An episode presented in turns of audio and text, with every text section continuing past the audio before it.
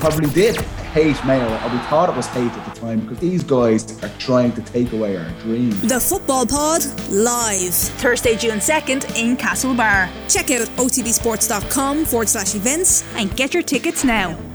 The Football Pod on OTB Sports in partnership with AIB, proud sponsors of the GAA Senior Football Championship.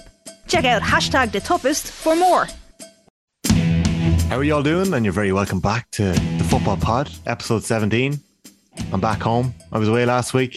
Got the job done. It wasn't too bad, lads. I know my shot was a little off. James, you were saying my camera was showing up a bit too much of my uh, my various Five- defects. 5 HD or something, was it? Yeah, it was a bit too close for comfort. I X-ray. think. Yeah.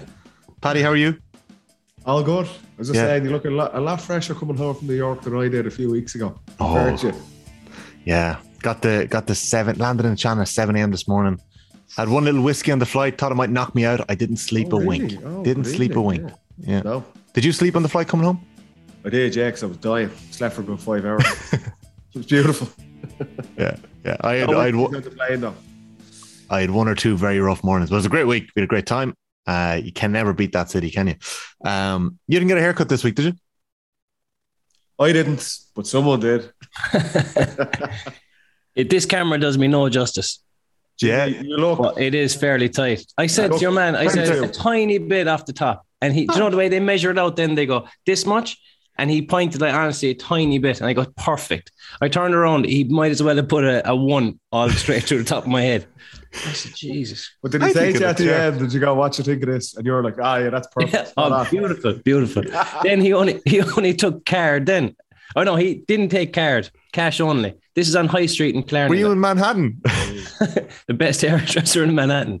No, he, he only took he only took cash, so I had no cash. So I had to run out the door. Did he have contact? I actually haven't come back yet. Did he have contactless in Killarney yet? Has that come in yet down there? Apple Pay. Oh, I- we invented it back.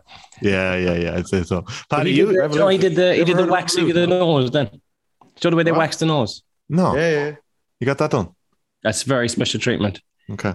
He drew blood both sides of the nostrils. This fella, I'm telling you, he, I won't be going back to pay him. Give, give him a shout out there, go on. Give him a shout out on the pod. Like. What a Let's I would tasty, have been Killarney in the summer. Yeah. I'll pop into him. what a tasty start to the football pod. Um, Paddy, you you had a you had a fairly decent weekend there. You had a busy weekend. Um, you attended uh, one of the best sporting events in Dublin at the weekend, a semi final with you know a team at the top of their game. you know, hammering another team. Leinster forty, Toulouse seventeen. Pretty good affair. Pretty pretty interesting. was. It was a great day out. Sun was shining. Was 18, 19 degrees. It was about 40 odd thousand in the Aviva. Uh, so a good buzz around town. Um, and we were well hydrated, which was the main thing. and uh, Leinster were class. Yeah, so did that on Saturday. And uh, met up with a couple of lads, watched the cup final after that, and Ooh. then into Croker on Sunday for speaking of speaking of haircuts, you weren't Yeah. tempted to go down the Paul Mannion route, were you? God no. He needs to get back playing football. He's lost the run. Do you see this, James? What did he do? No. Fully fully bleached blonde, isn't it? Oh, Lost his marbles. Who does He's he on look couple like? he, not do that? he did that before, did he? No. He's always been blondie. God, he's Ah. gone Eminem here. Like. Not this. Yeah, yeah. He got excited. He was on a couple of holidays the last couple of weeks. And I, jeez, heading him. Marsh Not for me. I'm too old for that crack. And was it was a rugby was a rugby proper? Was it was it a properly interesting, exciting event to be at? Uh, no, it was. It was really good. It was actually a good atmosphere. Obviously, because Leinster were hammering them, which was uh, which is good. There wasn't. There was a couple of Toulouse people around, like, but uh, TV was a good part of the town. Obviously, if, if the sun is shining uh, on a Saturday, um, and Leinster were class. To be fair to them, um, What's the attendance in the Aviva? I think fifty, isn't it? Hmm. Is it around 50? There wasn't No. full. The top tier on the far side was was empty, but everywhere else was pretty packed. Um, and you know, just like rugby, and I seen people giving out about this going to rugby games. I think Gerry Thornley did an article in the Irish Times when the Six Nations was on. On the boozing. Yeah, like everyone there is there to have the crack. Like there are there many die-hard rugby fans. It's hard to know. Uh, Prawn Cocktail Brigade. there's a lot of prawn cocktail. It's not as bad as the baseball, though, is it? Well, the baseball just goes on for about three days. Yeah, but you're just in the baseball you to have drink, to be on the beer for that. Like. Yeah. But uh, but no, there, there's always good crack at the rugby games. To be fair, um, and around town, and the weather was good, so that was good on Saturday. Uh, and then Sunday uh, in Croker, and it was everything we thought it would be in Croker. Um, so 38,000 was the official attendance across the four games. There, there was there wasn't one stage where there was 38,000 people there. I think a lot of Kildare and Westmeath fans got out the gap fairly sharpish after after their game. Uh, the Dublin Meath game was diabolical, uh, as we kind of expected as well. So could they move it outside of Croker? 100%. I think they missed the trick. And just look at the Munster Hurling Championship again. Yeah, look at Ennis. Park, look, Look look, at class. Okay, it's a smaller crowd. Walsh Park the same for, for Cork and Waterford. They, they just look brilliant on TV. There's a buzz around the stadiums, and Croke Park just had none of that. As look, we knew we knew that would be the case. It was dead, dead, dead, dead. So What- nowhere I- near as good as the rugby, and nowhere near as good as the hurling. But sure, look, we know that. I, I was streaming the game on GAA Go in my cousin's apartment in Manhattan, and his fiance, who's American, was looking at it. And she's been to a couple of GAA games before, and she was like, "What is the sport?" And I was like, um, "Do you know what? I'm just going to switch it off and put it on my phone." I had it on their big TV, and I took it. I couldn't, I couldn't show it to anyone. Couldn't show it. Like it was just pathetic. It was just, it, it wasn't, it wasn't championship like.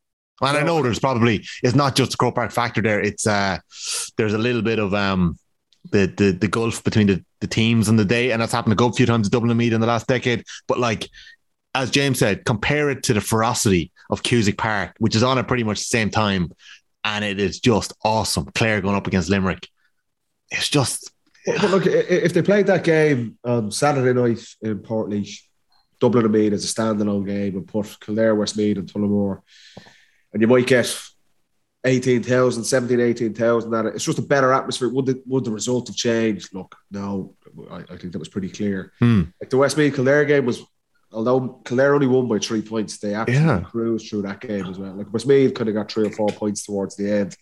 Sam McCartan and John Heslin kind of kicked a couple of scores to bring it back to potentially, you know, a reasonable enough scoreline. But that was a pretty damp game as well. Like Kildare were just far better. So both the games were, were, were poor enough, but then the atmosphere and everything around them was, uh, look, everyone that was there, it was.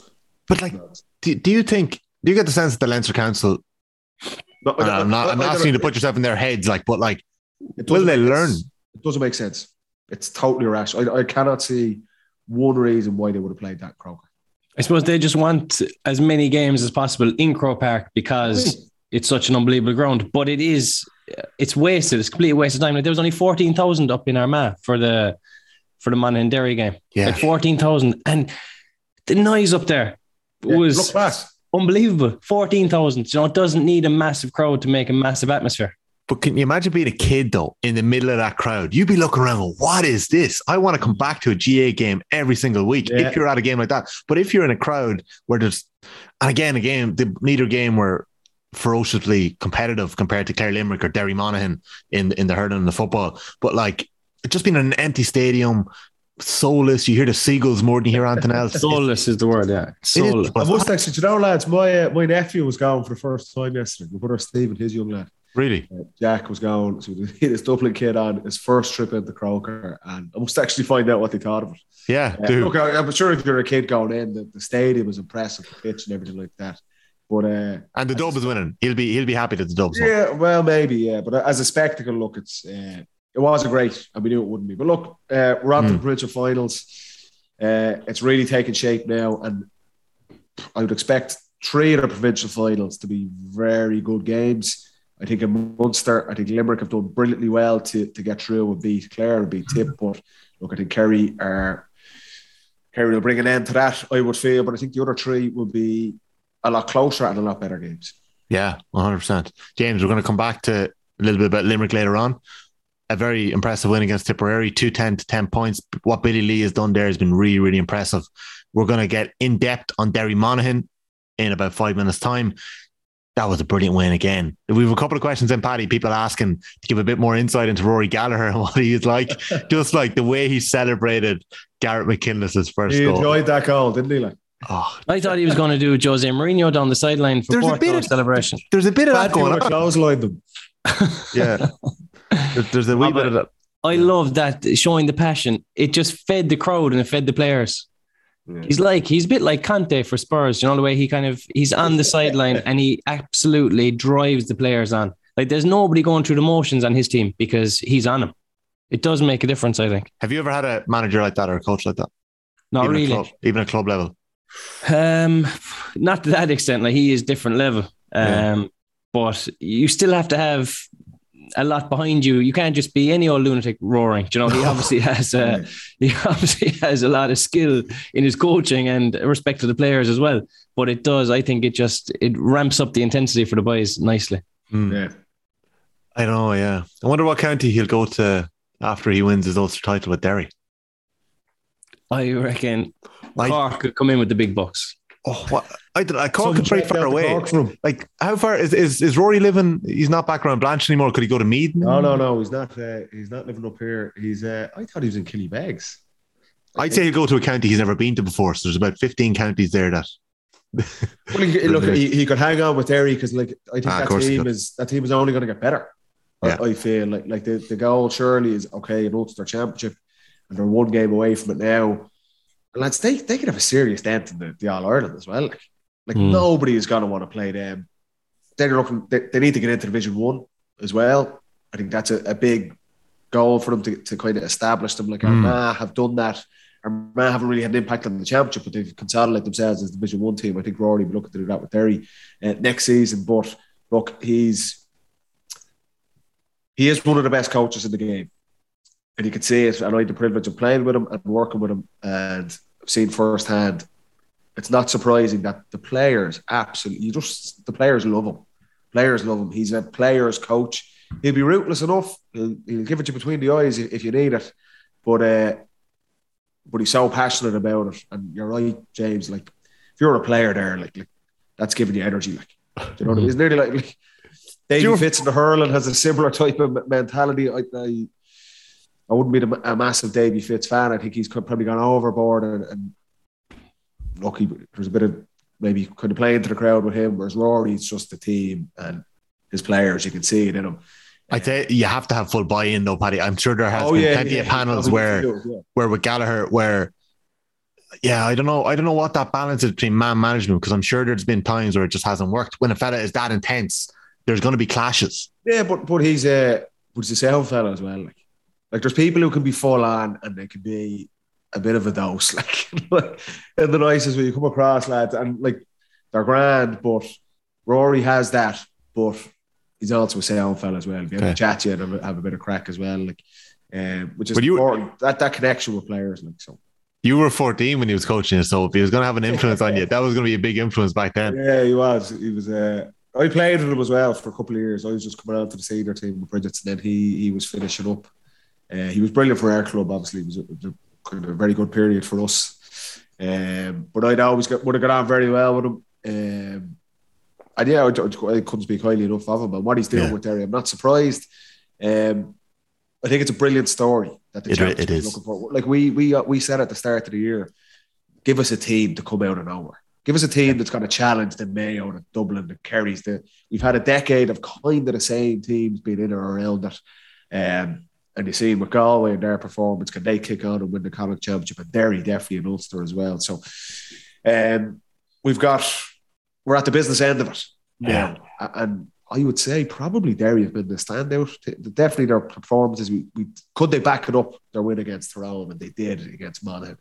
Um, it was a brilliant game, and their Ulster final against Donegal. Now that is another tough one to call, but I, I do think we got all our predictions right last week, did we? Mm, I know we didn't all No. get them all right. Paddy, you were very close, I think, or you may have got them all oh, right. go on. No, I I Uh, well, I think I'll come back to them a little later when we're doing the predictions. Let me see. I've got them written down here somewhere. Derry, Um, Dublin, Kildare, Limerick.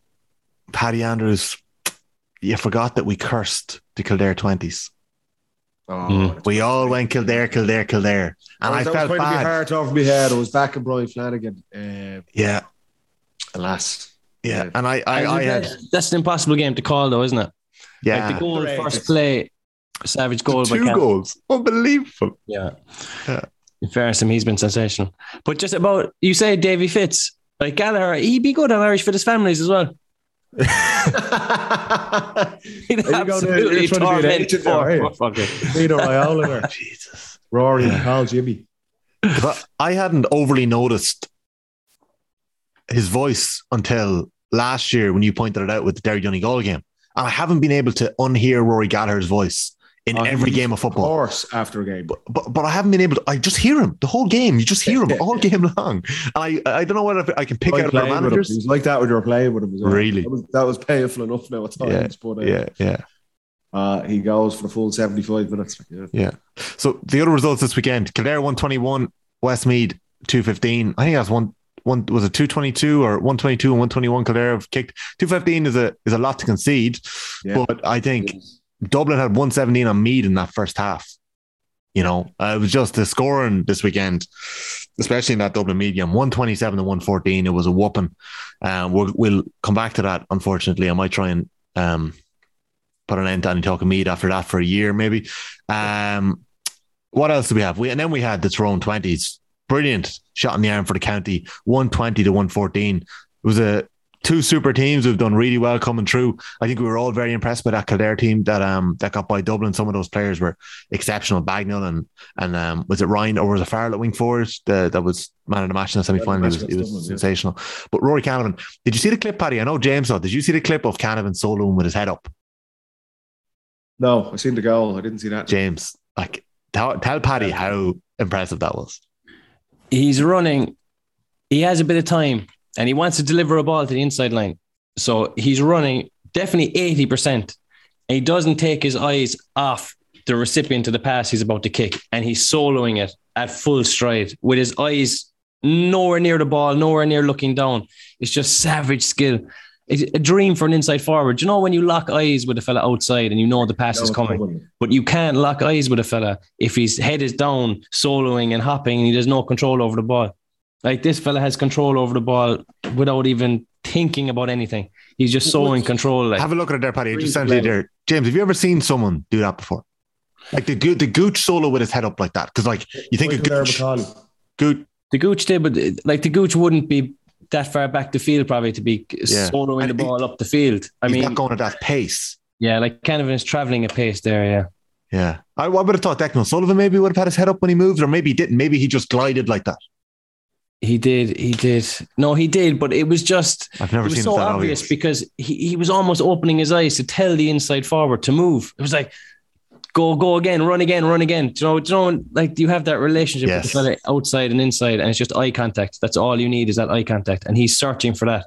It's just clever play and so skillful. Do you think they'll uh, will they draft him in to the seniors? Sure, he can. Yeah, he's still very young though. Or, or, or you're not allowed, are you not? No, you- no, they can. Yeah, it's over now, so you can, you can go in and play. Yeah, but he's still he's still so young. Like It's a Well- big well, ask you- to do that now. Will you be sticking McLean on the edge of the square? Jesus. that's probably more likely. Yeah, But it's yeah. hard. It's it's very unfair for he had such a great championship. He, there is going to be expectation on him now straight away. Like he's become he's become a bit of a superstar overnight, you know, since this championship started. So there is going to be a bit of pressure on him. Yeah. They'll have to mind him a bit. But Yeah, he yeah. looks he looks like a super talent. Standout player in that championship. Yeah. one hundred percent.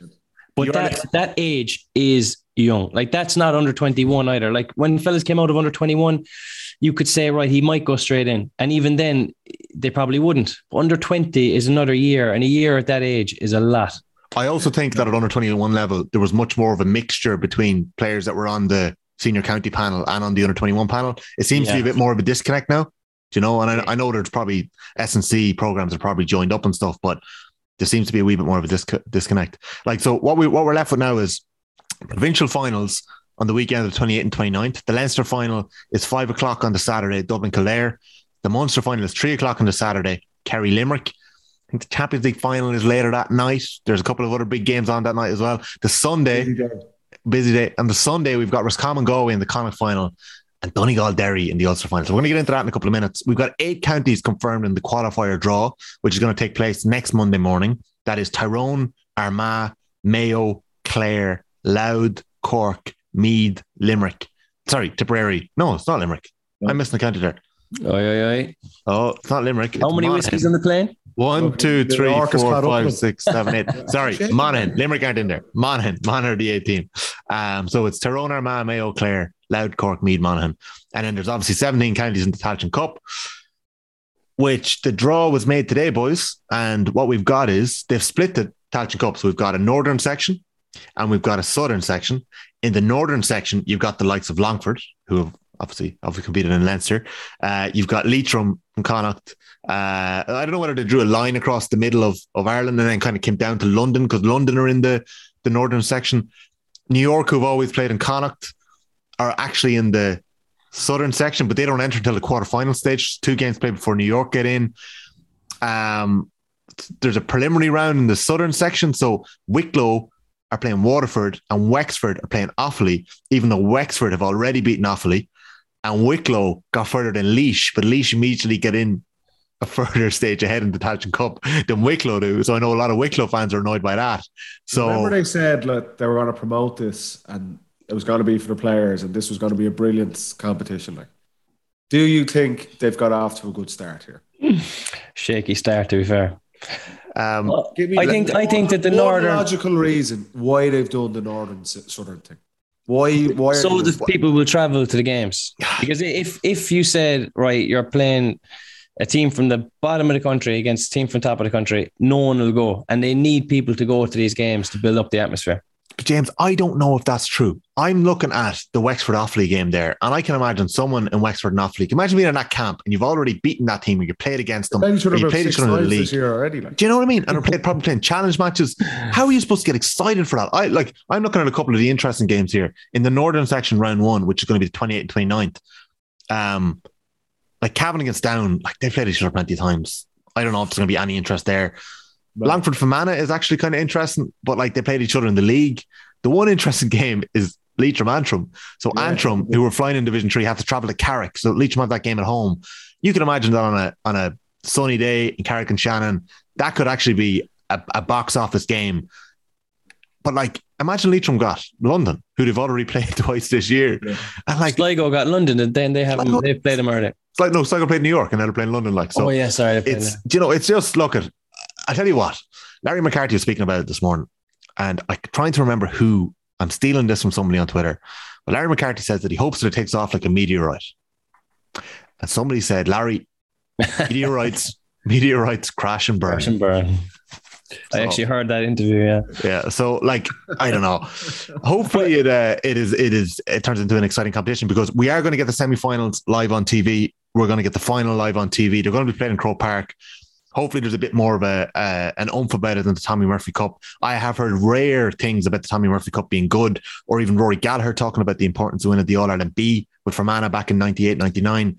There's no reason why grades can't work in Gaelic football. It just but the has to be carrot, Tommy, the carrot of Croke Park is the thing for the players. Like you, sold, out- sold out Croke Park. A fact. Yeah, that is true. that is true. But like Croke Park around all all Ireland final day to be there, like it's an incredible opportunity. So I think I think it'll it'll take off once it gets once it gets a bit of a start.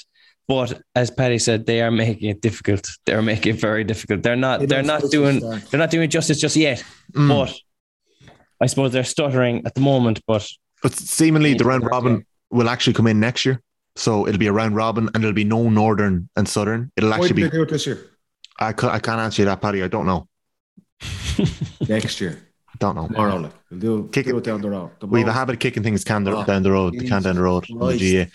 GAA. Uh, looks nice though. No, we'll cover it. The cup looks nice. Do you see it? Oh, the cup looks lovely. Not a bad cup. No, Is that? yeah. Credit where's you. Donegal Boyle had a good tweet and he said there's some drinking in that cup. So I think that's banned, isn't that? It Wasn't a rule brought into this band, but um, but yeah, No. we'll we'll get through that. Um, What's Ben filling a cup? yeah, did you did you ever fill the Sam Maguire, Paddy? Did we? What? We're not meant to know. I have no idea. Edit that out. Would it be Jaegers or straws? Ah, there was a few things in it now, anyway. Yeah. Right. So you're listening to episode 17 of the Football Pod with Paddy Andrews and James O'Donoghue. It is brought to you by AIB, proud sponsors of the Senior Football Championship. Check out hashtag the toughest for more. We have got a busy show coming up. We are going to get stuck into Derry Monaghan and what they've done. We're going to be talking about Paddy's day out in Croke Park. He loves his day in Croker with Dublin, Meath, and Kildare. We'll have a look at the uh, Leinster final. We'll briefly touch on the Ulster final. We're going to be talking about Limerick and what Billy Lee has shown what can be done with a county and where he can bring a county to over the last couple of years. I think we'll, we'll have a look at the conditioning and the camaraderie in that squad. They've had another brilliant win. We're going to have a look at the preview and predictions for next week. There's a couple of games in the Tailteann Cup. A lot of questions in from, list, from our listeners on the Football Pod on our Instagram page. And then we're going to have a look at our fantasy scores this week. Kieran Kilkenny came up trumps for me in my team. So we're going to be back right after these talking football. All right, you're very welcome back to episode 17 of the Football Pod with Paddy Andrews and James O'Donoghue. What did we like about Derry, James? What do we like about Derry? There's not much to not like about Derry at the moment. They've got a bit of momentum behind them. There's kind of a, of a wave of optimism around the country about Derry. And it's actually great to see because everyone is kind of going, Derry are coming, Derry are coming. And then twice they've backed it up with great performances. And what I suppose what I liked about them, and I said a couple of weeks ago that a lot would depend with Derry is if they could get the goals because they are very strong defensively. Now, Monaghan did pick a lot of gaps in them, but they are strong defensively. That if they can sneak a goal or two, it'll be very hard for someone to kick that extra six points to cover the two goal spread for them.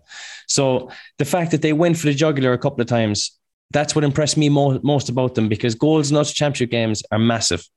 And you can tell Gallagher's influence, the way he coached, he's coached a Dublin trick that they probably brought in, which is the backdoor cut Paddy, that he used to do it so often. get Con in or get Kilkenny in around behind, just you'd show out in front and you duck in behind, and the, the hand pass would go over the defender's head and you'd be in on goal. And McGuigan got in, Heron got in, even the kick from Odhran Lynch for the for Heron's first goal that was, was over the top. Like it was, it wasn't a backdoor cut, but it was over the top. It was over the defender. They were in on goal. Like that kind of, they have something different that they go for the jugular, and that I think that'll stand them a good stead. Yeah, yeah, I think so. Like, are you still worried about their scoring rate? Like, are they going to get those opportunities against Donegal, Paddy? Um, it's hard to know. Like that's, uh, I agree with James. How they're set up, their key performers are in like the they're in brilliant form. It's, it's hard to get that. They get their key players just playing in the middle of championship at their, just their peak of their powers. Garrett McKinless was sensational again. Chris McKaigue and Brendan Rogers at the back, sensational again. Mm. We mm. talked about McCarron, uh, McManus. I think two points from play between them. Like the Derry defensive system and their leaders are standing up and kicking scores. Benny Heron with his two goals as well. They're not shooting the lights out, but the chances they're creating, they are being efficient. They're really hard to play against. No team and Donegal are going to see that no team is going to like playing Derry. They make it hard for you. They do not do anything stupid. They run. There's the energy they bring to games. Like the, the big question mark was that such a standout performance against Tyrone. It's very difficult to reach that level again the next day out, and they did. Mm. Like Monaghan were going in as probably slight favourites. Derry, there was pressure on Derry now in this game. No one really, there wasn't much pressure on them against Tyrone. They were going to Healy Park playing the All Ireland champions and they've backed up that performance. And James is right. The buzz around that county, the buzz around you see it on Twitter, he's just across the country. They're the new show in town, and mm-hmm. everyone wants to see that. We we've had a decade of Dublin and Kerry and Mayo, and it's like we, we need someone new to break into that bracket. And Derry are just they've been the team. They've been the standout team in the championship to date. Um, they'll go into the Ulster final. I'd still, I, I think Donegal are probably still going to be favourites for that. Oh, they will. Think. They will. I yeah. think so. But again, Derry will have a plan. Rory Gallagher as a coach, he's just his credit is going up every time they play, and their key performers are are, are playing well. So that, that's I think defensively they have the game that's going to cause trouble for McBrearty and Langan and these guys. Can they get the scores? James is right. If they can nick another couple of goals against Donegal, and there will be opportunities there, they can win that Ulster final. They will not fear Donegal whatsoever. They had struggled for goals up for this up to this point. Like, and it, like, am I right in saying Gallagher's Donegal struggled for goals as well? Like, I know all didn't go the way it should have gone when he was over Donegal. There was nearly a hangover from the McGuinness era. There was a couple of issues. I think he brought. He was unlucky. He brought through players, very young players that um ended up backboning the, the team over the next couple of years as well. That was yeah. a hard gig at that time. Like that, that team was kind of coming to the end of its cycle mm. with, with McGuinness, and there was always going to be a drop off. So, so, like that was a tough gig to go in and do that. Um, whereas Derry's, like I said, this is a, a new team with Derry. They're all, the energy the players have. You can see it in their game. They are so hungry for success. Whereas he took over a Donegal team that had had success. Mm-hmm. They were losing some Neil Gallagher and these guys, Karl Lacey were coming to the end. It was that was the other end of the journey. So it was a tough gig. Whereas with Derry, there's they're just a fresh team. You can see it in their play. You can see it in the celebrations. I was worried for times going to have a stroke on the sideline, but um, but that's that, that's the buzz they're creating, and, and it, it's across the board. Everyone is looking forward to, to watching Derry play, and, and that Ulster final. In so true. Is going. But even um, even going from a coach to a manager gig is hard with the same team. It's like because they've seen you as a coach, and they can probably treat you a certain way, and now you're the manager, and your relationship has completely changed. Yeah. And I said that was kind of an older team. I'd say that was difficult for them to kind of get that balance right, I'd imagine. But yeah. the goals thing is definitely something they've worked on because the way they went for it, like McKinless is not a goal scorer. No. Like he is an out and out hardy, hard hitting defender. For him to go for that goal was awesome. What a goal as well. A fantastic goal. You think but, that's in the plan, James? You think that's we're I think going that for this? He definitely said, yeah, when we get the chance, lads, we need we need a goal or two here. So go for it. Don't be afraid. And you need that backing from the manager as well sometimes because if they're saying, look, chip the points, we'll see down the stretch how we're going. Do you know that? Yeah, fist the points. That's not going to give you any confidence to go for it. But he's given them the trust to do it. But for McKinless's goal, what was interesting, I thought, was that Monaghan had two sweepers back, right? And the two of them were on the 21. But it's too late for a sweeper to come into play by the time the attack has hit the 21. It's not like they were kicking in ball and coming off the shoulder. So McKinless had built up his speed.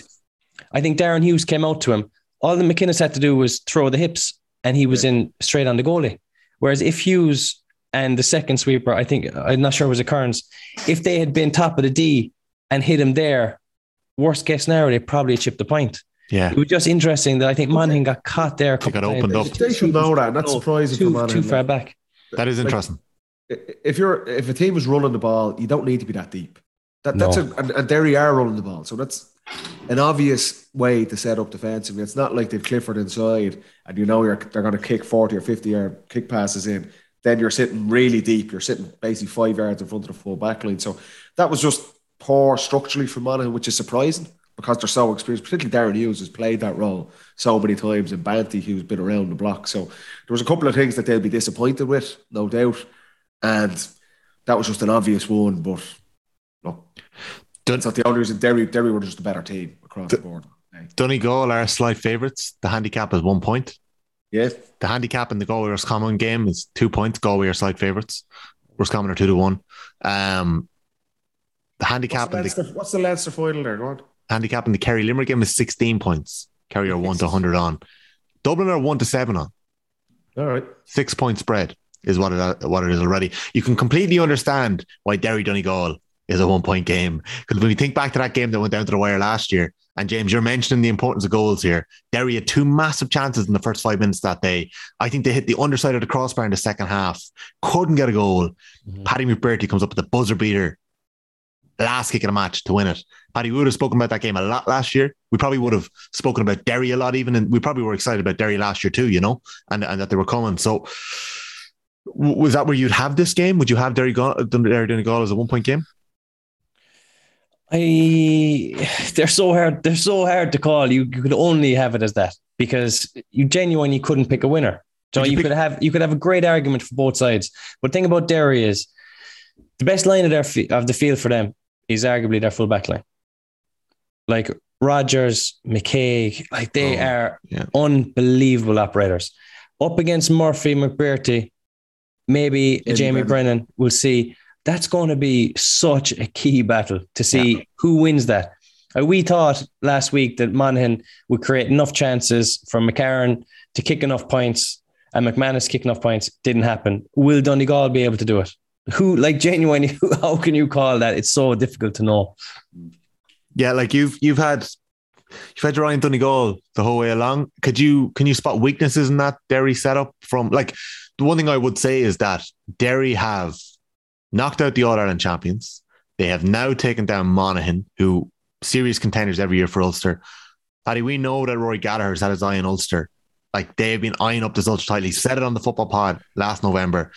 James, have they shown their hand? Is there a danger of that when you've got to go all don't out? I don't think there's a danger of showing your hand necessarily in championship because you can always step it up a level from game to game. I mean, it's not like they've they've hit their ceiling. There's still so many areas to improve on. Like if they go and analyze that that performance on DVD, Mm. Monaghan scored 17 points. Yeah. Like that's good kicking. They also missed seven or eight gimmies. Like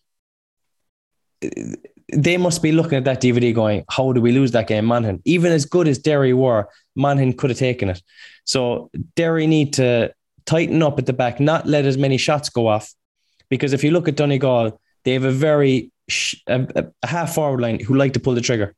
Yeah. So if they if they leave Donegal have 22, 23 shots, Mm. it's going to be it's going to be more scores than what Monaghan put up. Paddy, um, Shane McGuigan kicked seven points at the weekend in Derry's win against Tyrone. And I know that the sending off skews it a little bit. They got points from their half back line. Niall Loughlin kicked seven that day. 12 points is going to be an issue. Yeah, and that's the challenge. That's you feel they have the defensive system set. Can that improve? Yes, of course it can, but that's been one of their strong points. Their energy, their running game. They're so clear in their tactics. They're so, so clear in what every one of their jobs is. And that brings just the confidence and the clarity to their play. They'll be relying on McGuigan to have a big day in that Ulster final. There's no two ways about it. If you're looking like Donegal, I'd say their strong point is they've got a brilliant goalkeeper in Patton and they've got excellent shooters. Defensively, they're not as strong as, as they were under Jim McGuinness when they were a nightmare to play against up front. So I think there's opportunities for there'll be spaces there, and it's up to McGuigan and these guys to try and they- they'll need a couple of goals because they're like Mm. 12 points is not going to be enough to win that game. Um, and, and we we touched Donegal. You still feel, and we t- said this last week when, when they bet Cavan. The potential for Donegal is massive, and we're waiting on this day when Langan shoots the lights out. Mhm. Brennan McBrearty's in the game from the get go. Murphy's back to his best. Ryan McHugh was breaking the lines and at his, his best. If Donegal get all of those things in sync, which they haven't really ever done, we haven't seen all of those guys perform together. If Yeah. they do that, Derry are right up against it. You'd have to make Donegal favourites.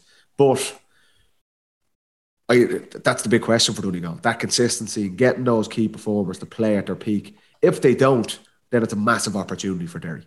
Yeah, 100%. It's, I had it- mentioned. it's, it's a tight one to call. It. I think it's going to be a brilliant game. It's going to be fascinating to see. Rory Gallagher knows Donegal inside out. Declan Bonner's been there for a number of years. They, they haven't gone over the line. They haven't won big championship games. It's a massive game for Donegal as well. And, and also, lads, whoever wins this one, like, there's serious eyes on an All Ireland then. If you come out and win this Ulster Championship and the momentum that gives you. So it'll be a fascinating game. I, I think it's going to be the pick of the provincial finals along with probably the Connacht final. But um, it's going to be a tight one to call. Will Right have. about that, Paddy. Sorry, Tommy. You're right about that about the All Ireland because if you win Ulster, you're going to be playing the winner of a qualifier or a provincial loser in a quarterfinal, and then you're into the winners of Connacht in the semi, which you'd you'd fancy your chances as a Yeah. Donegal or a Derry. So Yeah. you could be in a final very not easily, but before you know it, you could be in a final. Do You know, so it is a massive game. It opens up for the winners of this. It'll be interesting to see what they do with McGuigan because McGuigan played the last day, not quite full forward, but not out the field either. He kind of played like of in league. between 14 and 11. M- McCole will probably pick him up, will he? But McCole got an awful McMenamin. toasting last week against uh, Paddy Lynch. But Lynch stayed Yeah, but he inside. was didn't very Lynch? good up to that. Like He was. He was very good in O'Neill. He took Green O'Neill in the league. Um, had a couple of big, he had a good, couple of big performances. Yeah. It'll be an interesting battle because I think actually the way McGuigan played the last day, James, i- is there a bit of freedom about that position when you're there top of the D? I know Monaghan would have had a lot of players back. There is. There is. Would you have rather been close to the square or, or, or not depends, kind of it depends on the game. I mean, triangle? as we said, with the Monaghan two sweepers in so deep on Loughlin and Heron, Mm. McGuigan kind of thought, I'm going to pop out here. He probably does have that leadership role, that freedom role, like Murphy does. bases, That's where you're going. Yeah, like Reno Neal does. He said, "I'm going to get out of here. I'm going to pick up a few balls," and he didn't. He didn't dominate the ball in possessions. He got he got two lovely scores from play. He didn't, Yeah. he didn't create loads. Neither did Heron. Neither did Loughlin. They didn't touch the ball that much. But what they were were clinical. When they had the chances, they took them and they went for the jugular. Because you don't want the last thing you want is some corner forward touching the ball 25 times, getting turned over three times, kicking three wides, doing nothing. Do you know, these fellas are touching the ball very little and getting maximum from it. Who taught you that? What? The last thing you want is a corner forward getting 25 touches. There's a few lads like that in every team, I'd say. but you know, like the corner forward picking up a couple of handy balls to stay in the game Hmm. doesn't really do anyone any favors. Whereas the ones who are mentally tough and strong to stay in there, not be involved in the game too often, and have the confidence and the ability to pull the trigger and score, they're Yeah. invaluable. It's so true. Very true.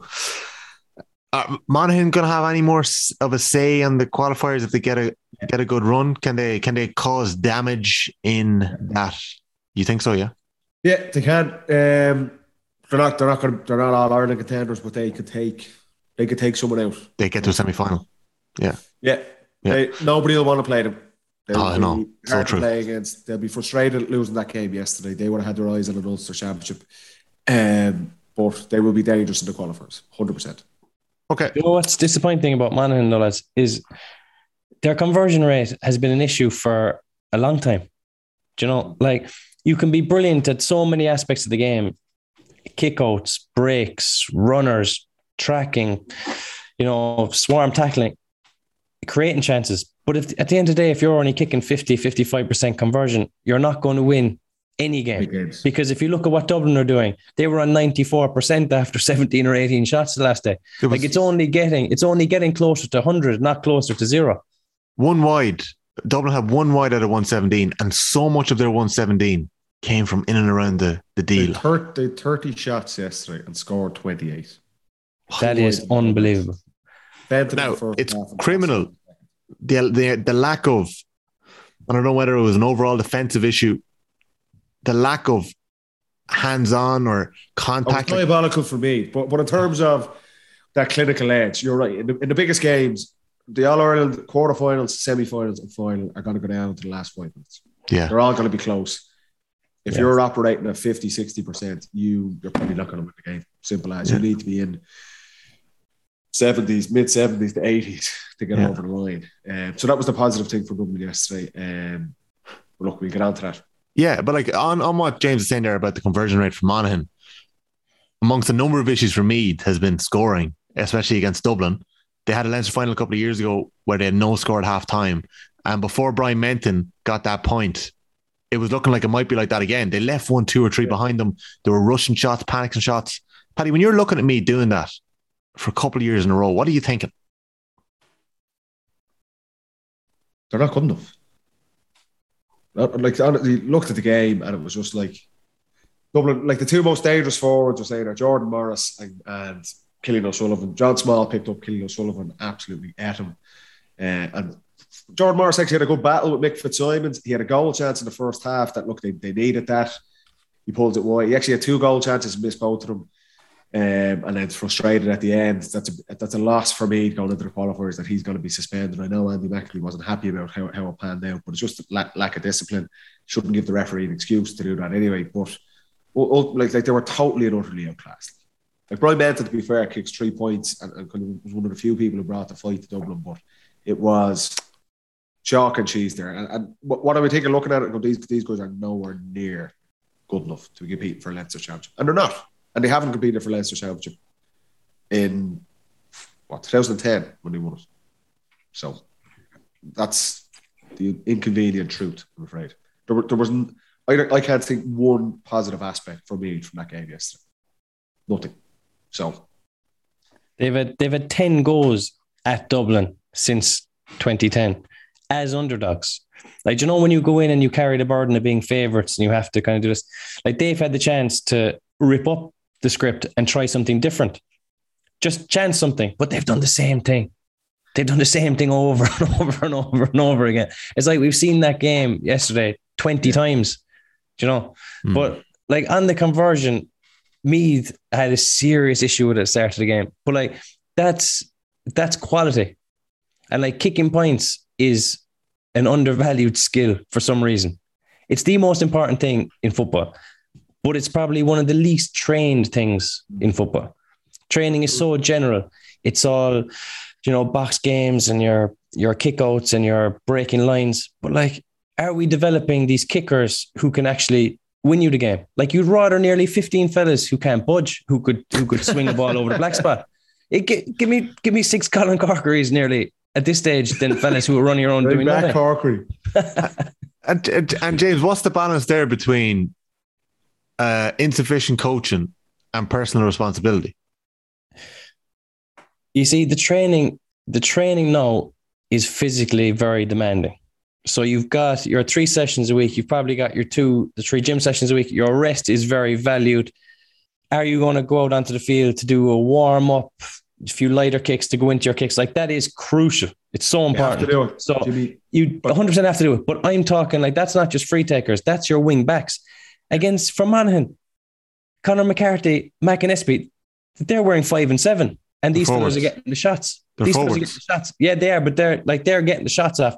Burns was getting shots, Hughes was getting shots off. So everyone has to be doing that. But it also has to be a coached element to training. It's it's it's undervalued and everyone puts it down to natural ability. There is no such thing as natural ability.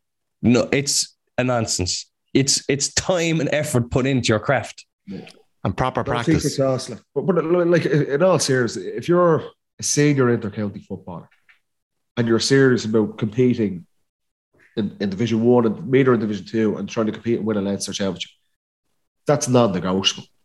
Like I'll give, give an example. I don't like picking out players. Like Ronan Jones had a shot for me yes in the first half, and it was honestly I, I looked at it and I was sitting with OG and, and it was like. It was like you threw it up in volley. It was like something you'd see in mini leagues. Hon- Honestly, it was like the technique was just. He honestly, uh, uh, he knew that that shot was not going near going over the bar. There was a couple of panic like he- shots. Yeah. It was like he had nothing else to do, so I'm just going to literally throw this up and volley it, and it nearly went down for sideline. And I, I was just looking. There was a groan in the crowd. Like Yeah. that is It not. plays the crowd. But honestly, that's not good enough at that level. So don't be coming in giving out about anything else or where the game is being played or any of that nonsense. There's a responsibility playing at the top level. You have to be working on those things. And yes, training's difficult. But if you're talking about winning and being the best player you can be or competing with the likes of Dublin or Kerry or these teams, you got to put in the hard yards. Just the, the three training sessions a week is not enough. It's not good enough. You're only kidding yourself. And you'll sit and you lose by whatever it was, 13, 14 points yesterday. And you're sitting on the bus going, geez, I can't put my finger on how we lost that game. I can put my finger on a lot of reasons why you lost that game. And technically, it was chalk and cheese. That was just an example. I don't like singling out players, but it was just like, that's not acceptable at that level. But I suppose teams are getting when they're analyzing games, they're looking at, or even when you're analyzing your own performance, you're getting a GPS sheet with what you did, and not never on that GPS sheet does it say how you turned down a shot or how you didn't make that run that you could have got a shot off because it was on your bad game, side. right? That's so. I'll give you an example. When I was playing, we play a game on a Sunday. I'd go home if I missed the shot. I would go home and watch freeze frame it on the Sunday game for about twenty minutes, literally screen by screen, thinking, was that the right shot? Why did I pull Mm. that? Looking at the contact, I was obsessive about it, and I was laid back.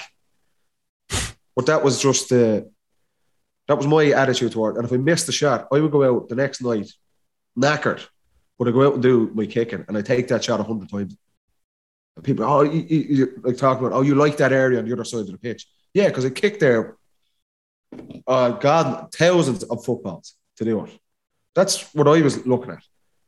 Our lads doing it. I'm sure you were the same. I, any forwards I've played with, the privilege of playing with or talking with other top top forwards you'd have respect for. That's that's the attitude. Mhm. I miss a shot, you're it's eating you. Why did I miss that? And I'm not accepting why I missed it. And you practice and you get better at it. I- so I, I if you're serious about it, When you look at Dublin though and their decision making as well, Paddy, I think a lot of those mid shots started to be taken out of panic as well because that Oh, panic sets in. Totally. No Uh, option. It's just and they've- right. they have- Negative. They have been there. Like none of those players want to go through what they're doing against Dublin year after year in the Leinster Championship. It is embarrassing, and it's it's tough to take. Do something about it. No, yeah, Do something about it. Andy McEntee's giving out with someone diving. Or all the talk about it shouldn't be in Croke Park, move it out of there because that makes a difference. but that was me. Focus on your skills. Annoys me. Annoys me when teams are looking, pointing the finger everywhere else but themselves. And I know Andy's not like that. I have massive respect for him. Uh, but that, that was annoying yesterday looking at Meath. Because it do, it's no good for Meath, obviously. No good for Dublin. It's no good for the Leinster Championship. That championship is dying in front of our eyes. Like, and Meath need to be competitive. The county they are, the tradition they have, and it's not good to see. Like.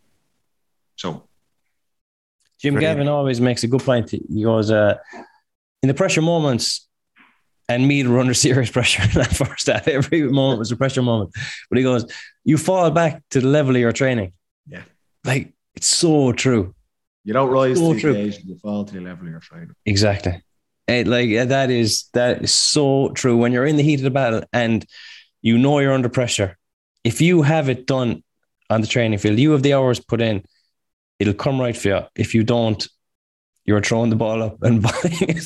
Do you know that is the that's the difference. That is the difference. I give an example, right? I remember Bernard Brogan was arguably one of Dublin's best ever forwards, and was it 13? 2013, he was struggling a bit because he had a bad groin injury, so he couldn't go kicking. He could hardly bloody train at the time, and he was this was when he was peak. He was, I think, Mm. player of the year in 10, 10 a couple of All Stars. He was the main man for Dublin, and he was like his game. He was he was off his game because he couldn't go kick. Like he couldn't his whatever his groin injury, he was just trying to get out onto the pitch, and he'd go and kick forty balls twice a week separately from everyone else training. And he, I remember talking about it. He's like, it was nearly a confidence issue for him, and he's the, one of the best forwards of all time, just because he couldn't go out and do those things. He didn't feel he was prepared. He, because he, he came through and he was magic against Kerry, and he got man of the match in the final against Mayo. That's just his mental strength, but. That just that just he- true. he- he's the best. He's the best, and he's saying that. And his I'm eye, not going out yeah. my extra kicks. My my game is going to suffer. So it's good enough for him. yeah. Good enough for a lot of other players. I, I find it so interesting listening to you when you talk about this as well. It's never 70, 80 balls. It's 40 kicks. Like it's, it's 30, If I lose 40. the quality. Then you're, you're you start volleying them then halfway through. Yeah. You start losing, losing concentration. Yeah. 40, 30, 40 is plenty. But the thing is, say in a pressure moment in the game, right? You might be out of the game as a corner forward, as we said. You're not touching the ball that much. You're down to your seven or eight possessions. The ball lands to you, and you have a chance to pull the trigger, right? You throw it over, you're in the game, you're delighted. You are, you're here. This is brilliant. Hmm. You miss that, and you're thinking, Jesus, that was my first touch in about 15 minutes. I kicked the bloody thing wide, and you're kind of half looking over. Well, you could be looking over the sideline going, Yeah. "Do you know, but like if your skills are on, you manage to snap that one over, you're in the game. Like that, it comes down to a bit of a moment like that for every inside forward where you have to Yeah. take it. Yeah. There you go. Anyway, outside of that, the Dubs are back, which is great. What do we learn from Dublin? Um, Kicking and training. they're doing a bit of kicking. Lads, Con makes a difference. Like seeing it in the flesh. For the penalty, for example, it was like Fenton gets the ball. If Con's not playing full forward, they're not kicking that ball. Mick Fitzsimons hits one in. It's actually Yeah. just he Khan has fouled as well, just outside. Dean Rock taps over the free. But he just gives an option where the big issue with Dublin in the spring in the National League was so pedestrian, their attack. It was just flat. There was no outlet. There was no one really showing. It was just slow. Teams were it was easy to defend against. Yesterday there was four or five plays from Evan Comerford's kickouts where it was lightning speed.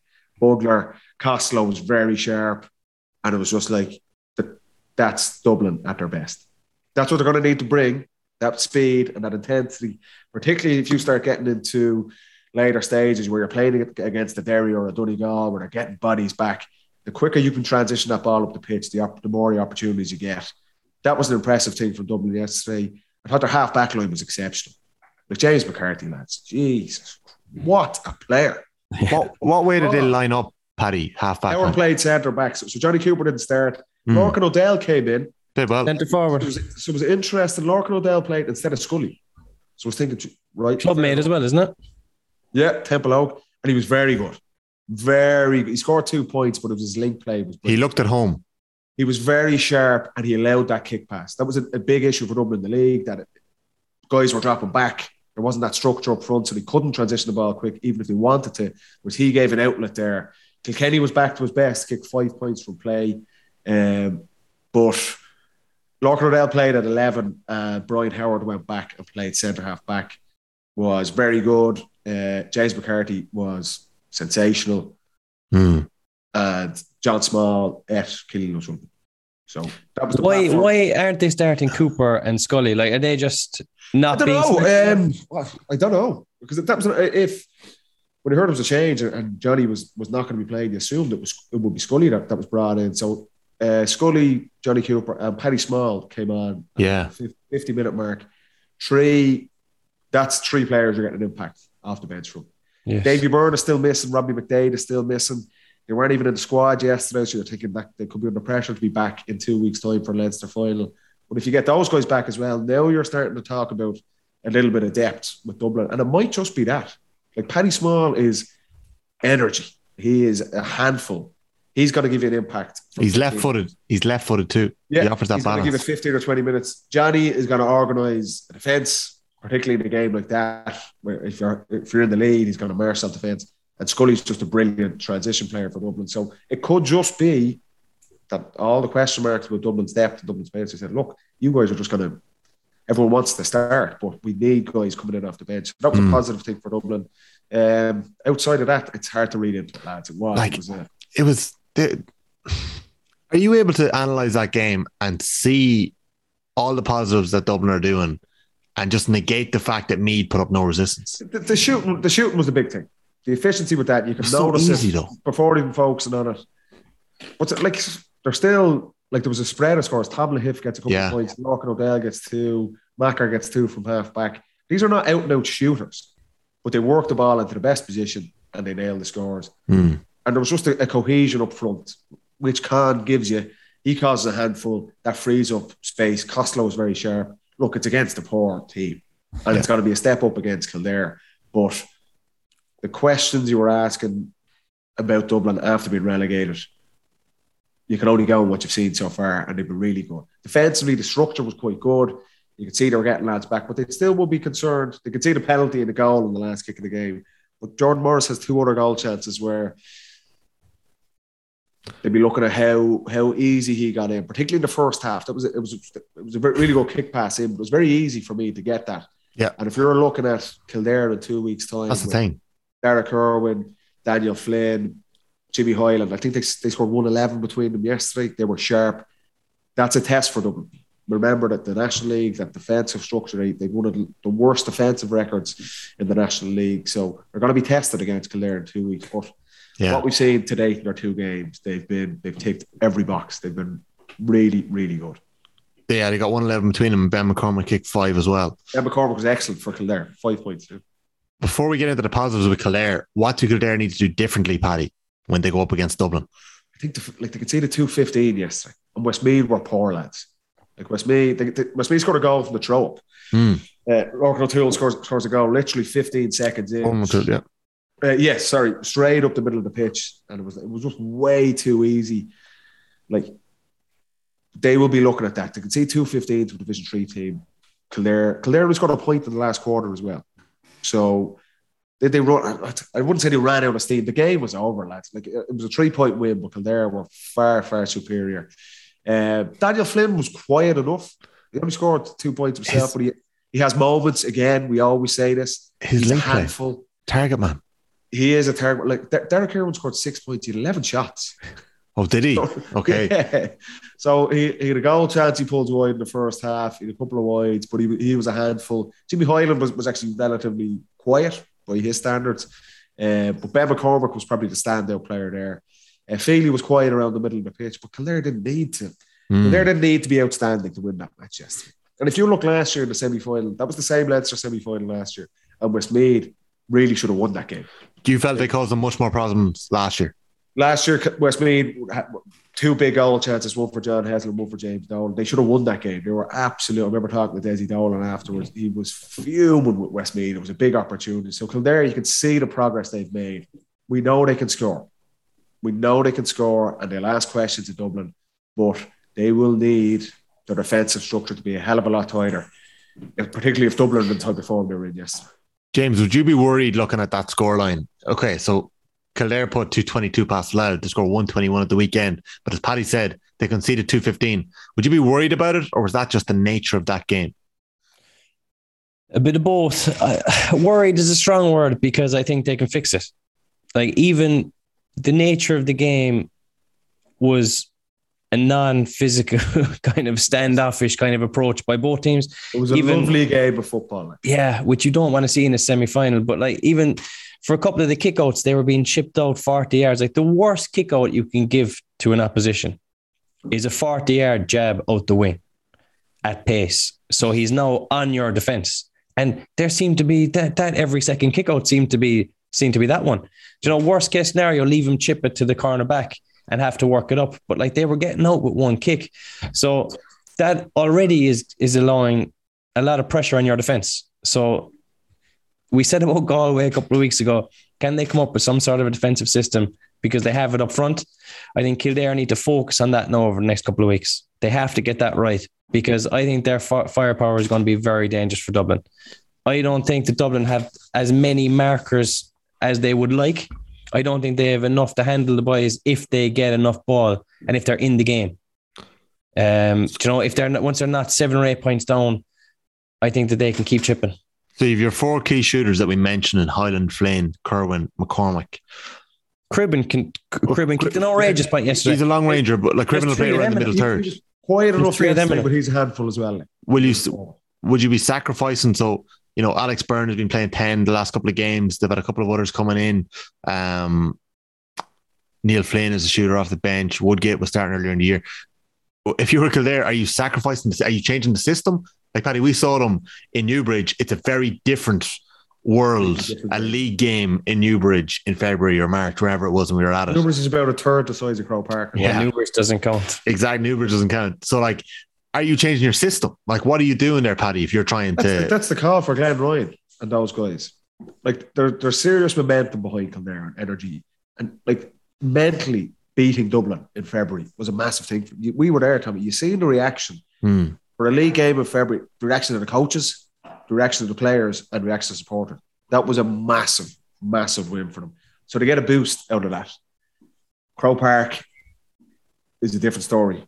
we were we were there last year as well, Paddy, and I think you got the feeling. shot last year. But the Jacko had set them. Jacko, Jacko had set them up to restrain Dublin or keep it to as low a score as possible. And Flynn had two moments of magic that Yeah. didn't really make it a game. Like, but it, it's a hard one to. I, I, look, I think Dublin are going to win this game.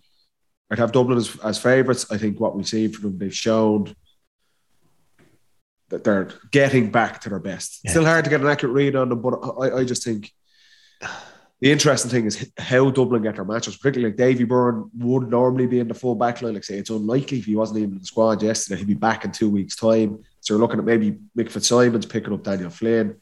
Now you've got Jimmy Hyland and Darragh Kirwan. Uh, maybe Eoin Murchan goes on Jimmy Hyland. That's probably a, a good match there. And then Lee Gannon, who, who's pretty inexperienced, he had a good game yesterday. Does he pick up Derek Irwin after scoring six points from play yesterday? That's a that's a challenging matchup for them.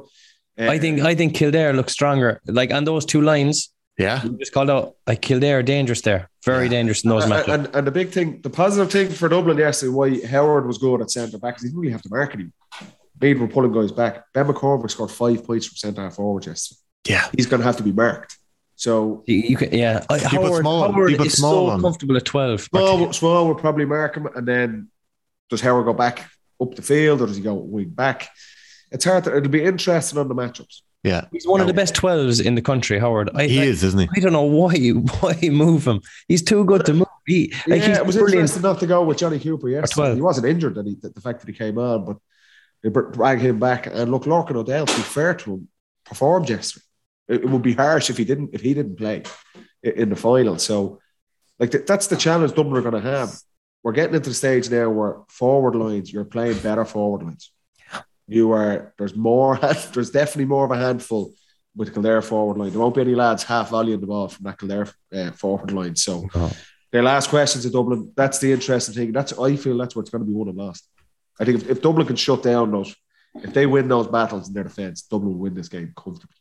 Dublin last year, when we felt like they were slightly undercooked or whatever it was, they bet Wexford by eight points. This year, they bet Wexford by 23. Yeah. They bet Meath by six points. This year, sure, whatever it was. It, it should have been 18, 19. I think it was 13 in the end. And they But only I bet was, if I was Kildare by eight points last year. if I was the Kildare management, I'd be saying to the boys, first 10, physically impose yourself on the game. Like, no, let Dublin know that they're in a game here. Because against Wexford, it was it was too pedestrian. You know, they they could had time to settle. Same against me, they had time to settle. But if they just upset them for the first 10, they have enough quality to go on from there. Yeah. But Dublin James, are like they can There are conditions. Like they're athletic. They have guys that can get around the pitch.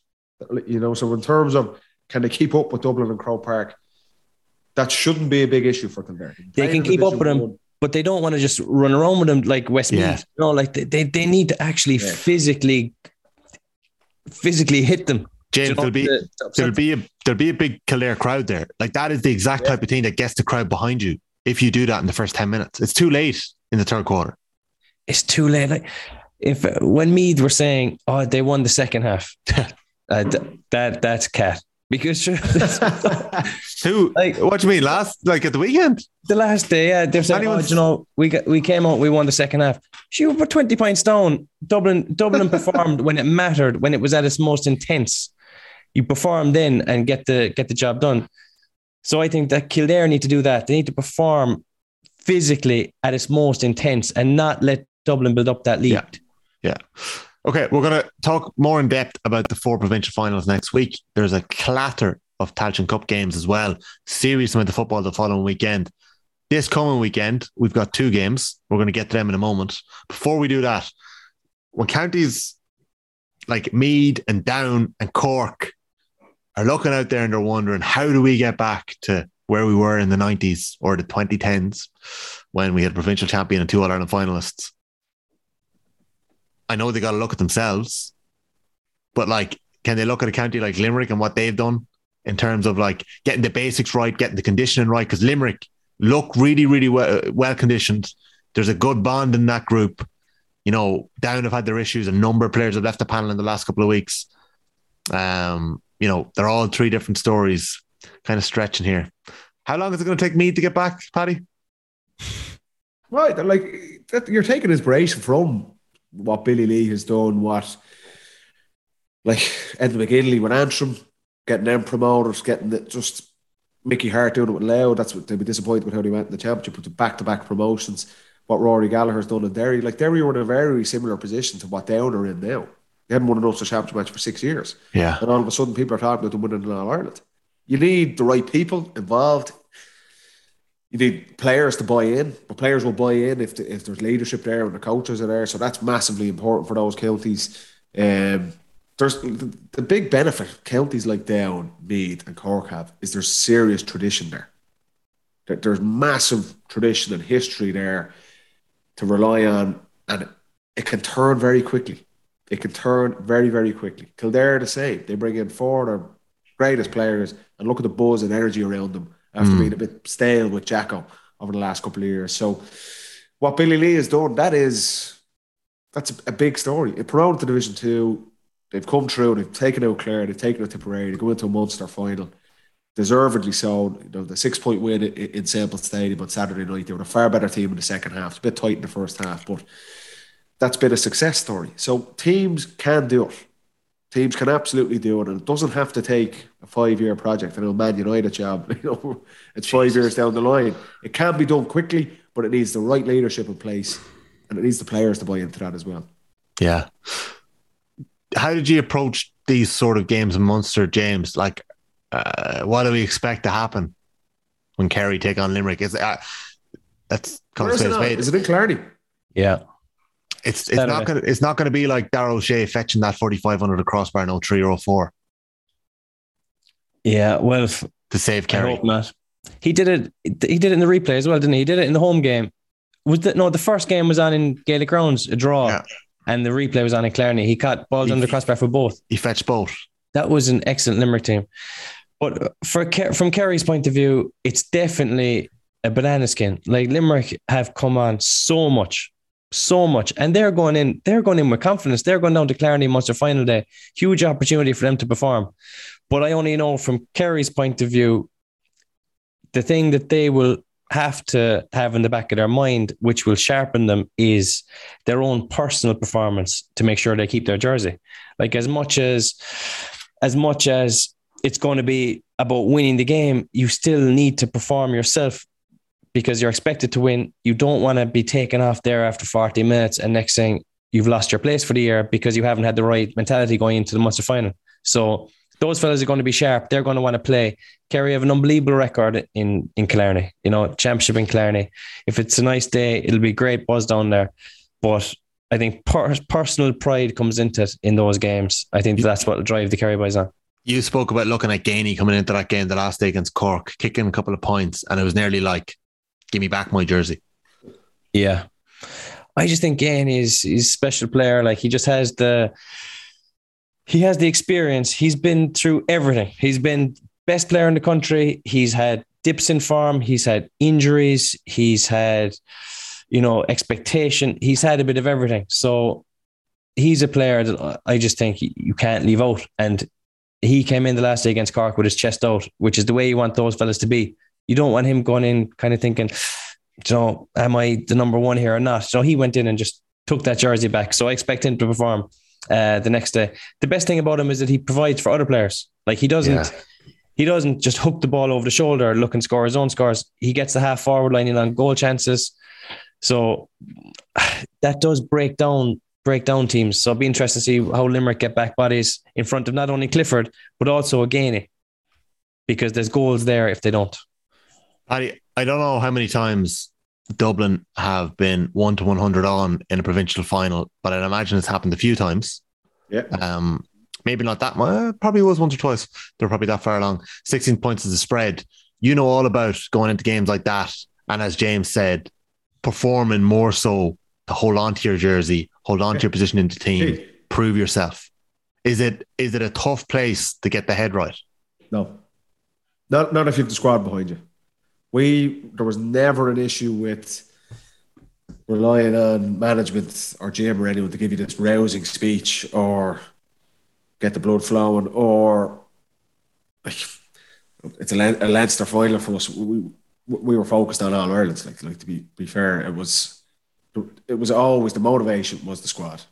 If I don't play exactly what James is saying there, that's the beauty. That's the key that Kerry have. If Kerry didn't have a bench, then it then that does become an issue where guys start taking on shots they don't need to, or they kind of go through the motions because they know that ultimately they're going to win the game. But for us, it was always if I don't play well and do the right things, I'm gone.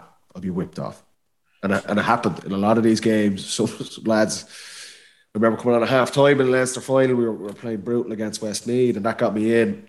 Uh, we played well in the second half, and that got me in for the rest of the season. Really? So it's yeah, yeah, it, it happens, and that's the beauty. Jack O'Connor won't have to do a whole pile to get Kerry going here. It's literally there's my 15, and the six forwards will be looking across at the bench going, Jesus, that's a serious bit. If I don't, I need to have my wits about me here today. So that's the beauty of the depth of the squad for Kerry. So motivation or going through the motions, I, don't think that's going to be an issue.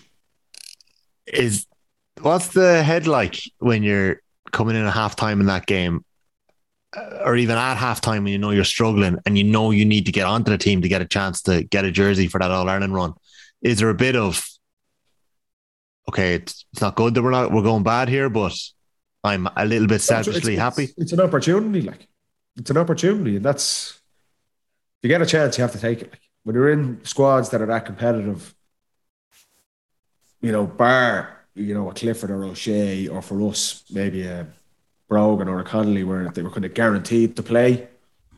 Everyone else, it's you get an opportunity, but even if it's five minutes, you better go out and do the right things.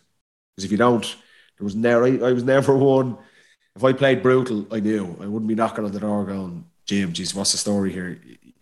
You know yourself as a player, like. But if you get the Yeah. opportunity, just have to go out and do it. Have to take it, um, and that drives the squad on as well. Like every player has to has to have that mindset. Um, and you see, uh, uh, Cla- the perfect example against Cork. Game's over. Kerry are winning the game. Geaney comes on, does all the right things, gets two opportunities for shots, nails them, doesn't force anything, plays other lads in. That's a guy who knows I'm getting 15, 20 minutes here. We're winning this game. It's easy to come on and go through the motions because I'm Paul Geaney and I've done it all before for Kerry. But he's like, I need to nail everything I do here. And that puts me in a place where he's he's going to be touch and go where he'll start. He could start. Yeah. He's I, Maybe Jack says I'm going to keep keep him out. I'm going to keep, keep using him that way. But um, that's all he can do. Get the opportunity. You got to nail it. Okay, so last week we had our predictions. Paddy, to be fair to you, you had four out of five. You called Limerick, Kildare, Dublin, Derry, and then we all called Kildare in the 20s final. Yeah. James, to be fair to you, you got You got two out of five. Two out of five, right. You went Two. tip, Jim. Two out of five, yeah. Did I know? I you- said you tip. would've- you would've- you would've I had a seen scalp Kerry in him if Clare beat Limerick. I listened back last week and you said tip. So I said strong tip. I said Derry. No, you didn't. You said Monaghan. No, he said, well, You said Monaghan. Tip Yeah, you said you Monaghan. 'cause he- this is your home form again. Yeah, this home form. So there was no. Sheffield Stadium, win that. Yeah. I backed McCarron. You were you were speaking McCarron up for the last couple of weeks. saying, Oh. I went to college with him. I taught him McCarron what he paid you a knows. few quid. Like I've never seen a forward get as much mentions in this bloody pod. Like. That's harsh. That's because he's Tell me. done it. That's because he's done it in the in the last game of the league, the last two years in a row. in the last game of the league. So League league This legend. is cha- this is championship. it's harsh and Jack. I feel like I'm dragging Jack He's down. still here. a serious operator. Uh, yeah, McKaigue. he is. He's a. McKaigue. McKaigue's is jobbing him was a yeah. warrior. Do you know what McKaigue did? that I thought was brilliant. He kept fouling him. That sounds funny, like, but he didn't give McCarron any fluidity in the game. He broke up his game completely by fouling him. He couldn't get any bit of momentum. So he got, I think he got three frees maybe, but he didn't get any touches apart from that. That it wasn't fouled. There was no like continuous yellow card there for continuous fouls, right? Neither was there. He did. He got a yellow in the end. He got a yellow. Yeah, yeah, yeah. Goff, Goff called that game well, didn't he? Yeah, I think he did all right. I don't think he got anything wrong. Great ref. Yeah. Um, Sure, what Dublin weren't playing like, so he had no, he had no, he had no favourite. A great friend of the Dubs. had a defender ever done that to you? Pulled you out of a game like that? off the ball, maybe, you know, Yeah. it's very effective because you kind of start thinking, ref or umpire or linesman, do you not see this? Like you have to be very focused to not get distracted by it Yeah. and understand he's probably doing it with a bit of fear because he knows that if if if he doesn't do it, maybe you got a ball, you can slip him. But you're relying on that one moment. But I don't think McKaigue gave McCarron any moment. And I saw a couple of clips online as well on Twitter. I'm not sure was it Ray Byrne had him up maybe of McKaigue marking McCurry, and it was the same. It was so good. He just like hands on all the time, one on his shoulder, one on his hip, running after him. Yeah, horrible. Just- Ah, leave me alone. Yeah, but it's brilliant defending. And Do you know especially the way he was so much bigger than McCurry, just it was easy Was for that the beauty of McBrearty last year in that game? 73 minutes on the clock, and McKaigue has ate him for the whole game. And McBrearty comes up out on the sideline and kicks the winner. Left foot. The whole country knew what Paddy McBrearty's going to do. And he pops up and gets slips McKaigue for literally one play in the whole game. And That was it. the game for him. And that's the beauty of McBrearty. That's that's a player who, no disrespect to Jack McCarron, but, but McBrearty is the real deal in all the biggest games. He comes up, and even the last day against Cavan, he's struggling, he's quiet, and he just nails a kick. And that's that's going to be a fascinating battle in two weeks' time as well. That Ulster final as well. Yeah. That was the same kick. McBrearty's kick against Derry was the same kick that McCurry got for Tyrone. The only kick he got. Mm. That must be McKaigue's weakness over in that spot. You're doing But you all analysis need to know Declan that Bonner from there. that. Yeah. Ex Michael Murphy there. okay. Paddy, let's see if you can keep your predictions going. Next week, we only have two games. They are the Yeah. preliminary round games in the southern section of the Tailteann Cup. Offaly are getting Wexford back. Okay. So Wexford bet Offaly 115 to 112 earlier in the year in the championship. I was Okay. surprised at that. I was surprised at that one. Offaly were plagued with injuries, Paddy, and I have a fair idea that one back. that they're still plagued with injuries. No, I'm giving that to uh, To, giving that to one Maughan. Maughan Tomas O'Shea. didn't. Tomas O'Shea didn't come out and exactly say how important the Tailteann Cup was to Offaly either, did he? Ma- Maughan has Maughan has constantly talked it up. Maughan has said that they want to have a run on it, but I think they've just been snookered in injuries over the last month or so. I'm backing them to get a bounce out of that. Offaly should win that game. They should have won the championship. Like they're frustrated that how Division Two finished for them, but Yeah. um, Offaly, Offaly are going to win that one. James, I'll allow you to go first. Wexford or Offaly? Or Wexford we're going to do it again? Go first. He he, he not just pick up. Uh, before before I do, before before I Oh, say. sorry, Oh, sorry, sorry, sorry, sorry. He's had, you Uh, had more than one whiskey in that. Your eyes are glad. That flight I just- so cracking the way home, I'd say. yeah. I just know who I want to pick, and I don't want to curse them. well, last time we all went Offaly, they were bet. Oh, I think Offaly. I think Offaly. I think Offaly will win it. I think, think they'll win we'll- it. I think I- pressure's off them. I think that they will. They'll play well and win. I think if I back Offaly here, we're going to lose all our Offaly listeners because they will inevitably lose if it's all three. I'm going to do it. Where this pod is massive enough. Wicklow, Waterford. Wicklow. Wicklow, Where's it on? uh, Wicklow at home. Walsh Park, I think, Jimmy. What do you think? The wind. Oh, that is a toughie. Like this is like Waterford are four to one here. Like that's it's way closer than that. I guarantee you, Waterford were very close in every game in Division Four. They may not have won. Did they win one? Wi- Wicklow are winning that one. It's a Wicklow awfully double for me. Yeah, Yeah. Great day for the Leinster Championship. How were they four to one? it's it is a bit Waterford mad. finished down the bottom of the league. Mm, it's a bit mad that they're four to one though. They were very close in every I'm game. going to. St- I'm going to go for the outside there. I'm going to stick with my Munster okay, colleagues. I'm going to go at Waterford. I think I think Wicklow I are going to. regret that. I think Wicklow are going to get the job done as well. Are you sure, Um, Jimmy? Take some time. Just a couple of shout outs. We got a couple of messages in this week. Come on.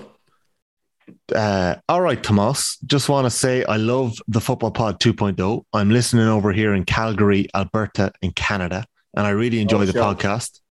The three of you work very well together, and the banter is quality. Keep up the good work. I'm a member of the best GAA club in Alberta and arguably Western Canada, the Calgary Chieftains GAA Club. We are off to Montreal next week for the Montreal Gaelic Football Tournament, and I expect Paddy and James to back us to win it, despite not having home advantage. We have a nice mix of second tier counties represented here with Laois, Meath, Tip, Cork, Down, Armagh, Mayo. Haha. If you have time, please do read us out in the podcast. And don't mind Paddy's guff about the third man in getting red cards. Mind yourselves, listening at work on the tools in Southeast Calgary, Cork for Liam McCarthy. That's coming in from Tadhg O'Connor. So fair play, Tadhg. And then the Arranmore GAA Club got in touch. Any chance of a shout out, lads, on the next podcast for the Inter Island GAA tournament, which is taking place on Bear Island in Cork on the 21st of May? Nine islands from Donegal, Mayo, Galway, and Cork take part for their chance of All Ireland glory. This is the first time it's taken place since 2019, where Inishmore won the ladies' competition and Whiddy Island won the men's. Keep up the great work. I tell you, That'd be a roadshow. I, I went to the Gaeltacht up in Arranmore. Off Oh, did you? Off the west coast of Donegal. Yeah, many moons ago. 2002, that summer. World Cup was on. Fluent in Irish. Fluent Unreal. Gaeldor. Yeah. I worked uh, as a, Like a full moon party over there, was that? Yeah. I, I worked in Inishmore. Sherry, we're all 13. Like. I worked in Inishmore in the Gaelic for three summers, and uh, I lived beside their football pitch with the O'Donnell family. They are mad about their football, and it's incredible. Like you've the the lads from Inisheer and Inishmore, and they may have a straggler or two from Inishmaan, and they all meet up and play together to get the boat over for games. Sometimes they get the air let's get a Aaron playing. They're doing really well. Like they they win the intermediate and they won a junior in Galway. They're definitely competing for intermediate.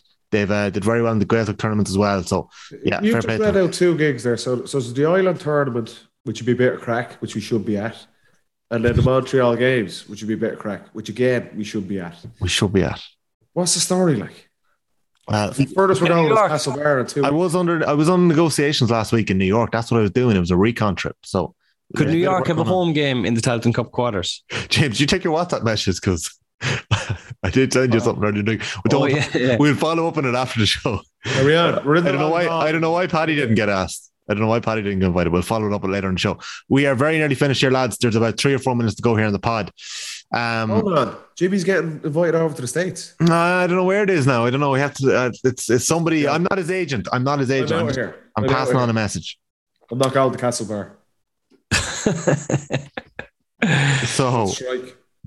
A couple of questions into the Football Pod Instagram page. Okay, well, Kyo, I'm going to ask this, but like, you know what the lads are going to say. Connor Clifford, you can only pick one. Con or Clifford? Just keep it quick.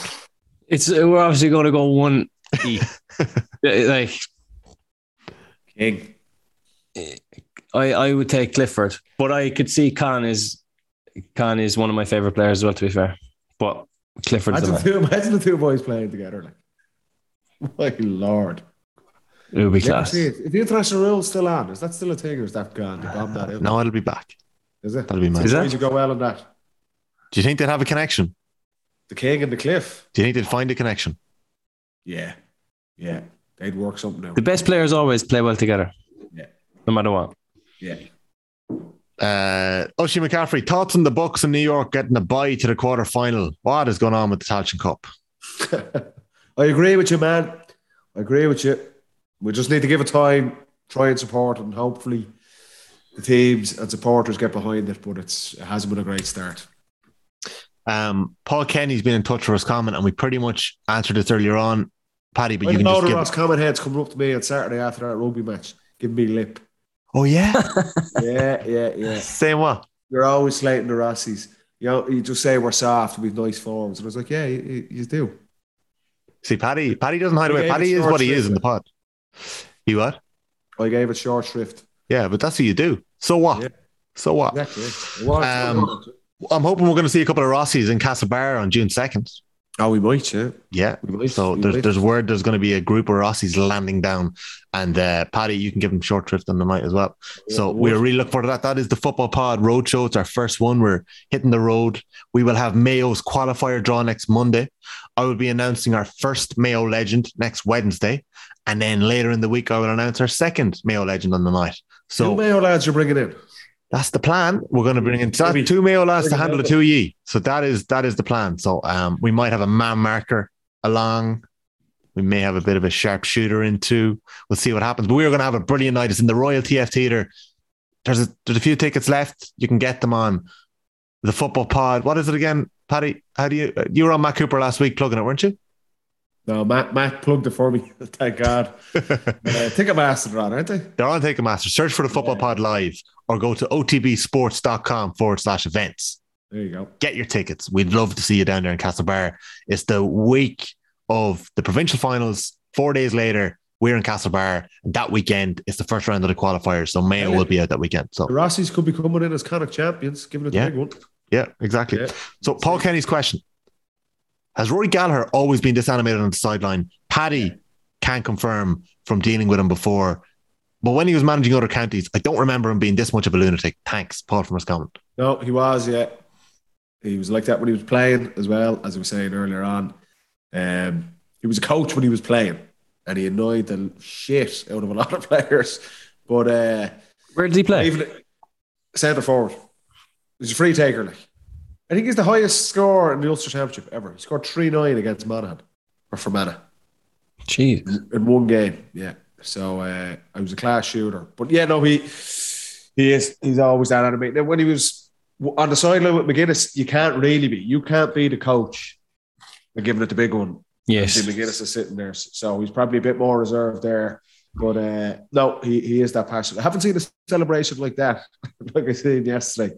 Yeah. Uh, but but no, James is right. It's great to see, and uh, he's making waves, and so is his team. So Um, Keith Ford says throw meat out of the qualifiers and stick them in the Tailteann Cup. Um, he's a dog, Donald O'Connor has said maybe try and do a Railway Cup team, lads. Could you do it one week? Um, pick a province every week. We'd lo- love the pod.